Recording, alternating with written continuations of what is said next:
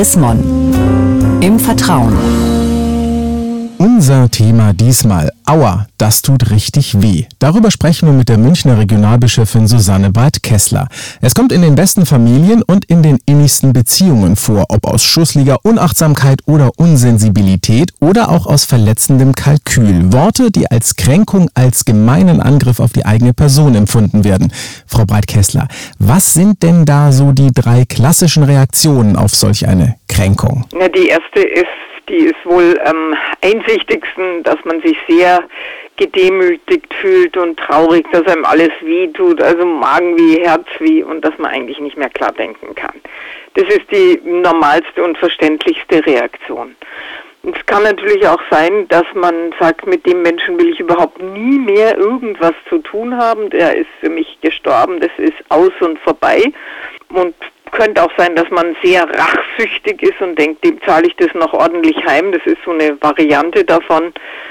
Und dann gibt es noch so die dritte Möglichkeit, dass einer ganz cool erscheint und so wirkt, als würde er oder sie das einfach ganz lässig wegstecken. Egal jetzt welche von den dreien, so richtig gut tun sie einem ja allesamt nicht, oder? Nein, überhaupt nicht, weil das eine macht krank und das andere besetzt einen förmlich. Also wenn wir ständig auf Rache sind oder sowas, da, da hat man ja keine Zeit mehr für vernünftige und schöne Dinge.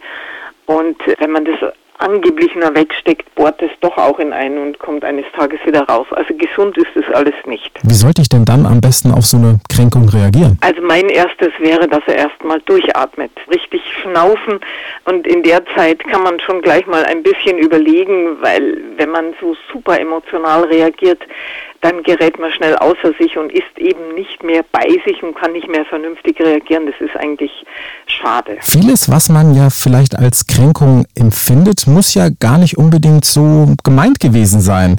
Ähm, wie stelle ich denn jetzt am besten fest, dass das äh, vielleicht nur eine Gefühlsdusseligkeit des anderen gewesen ist oder dass es einfach nur unsensibel war? Ja, man sollte nachfragen. Also man sollte sich zum Herrn oder der Herrin des Geschehens machen, sich das nicht einfach bieten lassen, sondern sagen, was hast jetzt du damit eigentlich gemeint?